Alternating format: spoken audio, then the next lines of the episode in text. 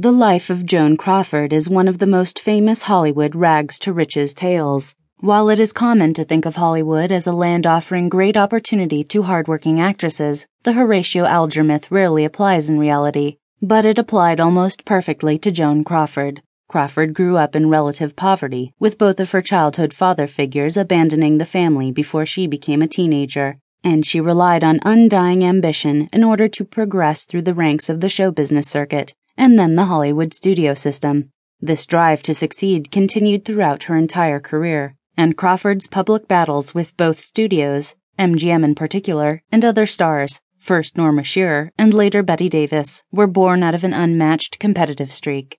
Joan Crawford's life and career also shed light on the treatment of women in pop culture and in cinema during the early 20th century. Her career was not only limited to film acting, as she acted in musical revues and was previously an unabashed flapper during the Roaring Twenties.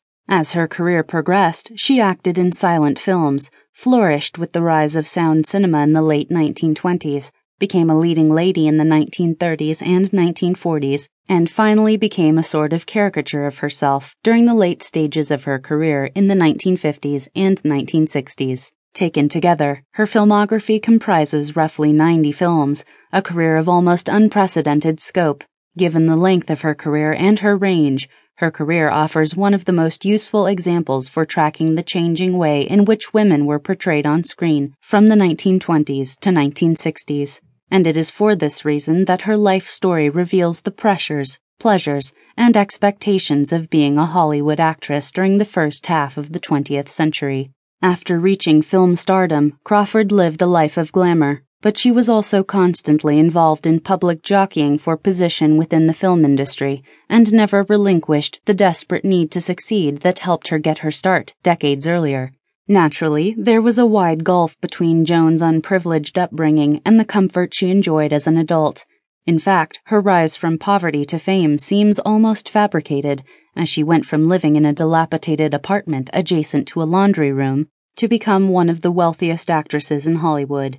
At the same time, comparing Joan's childhood with her adult life reveals many similarities. As child and adult, Crawford had contentious interactions with family members, and a large portion of her familial relationships are characterized by abuse.